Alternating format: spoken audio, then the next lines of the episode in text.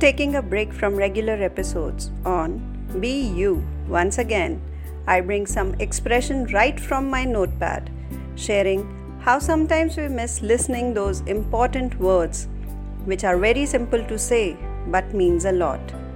Have tried sharing those expression in simple tiny voice notes. Do listen, feel, share and be happy always. And let me know if you could resonate too. Please don't fight with yourself when things are not your way. Please don't fight with yourself to make yourself understand it's okay. Please don't fight with yourself when you wish to cry. Please don't fight with yourself when reluctant about a new thing to try.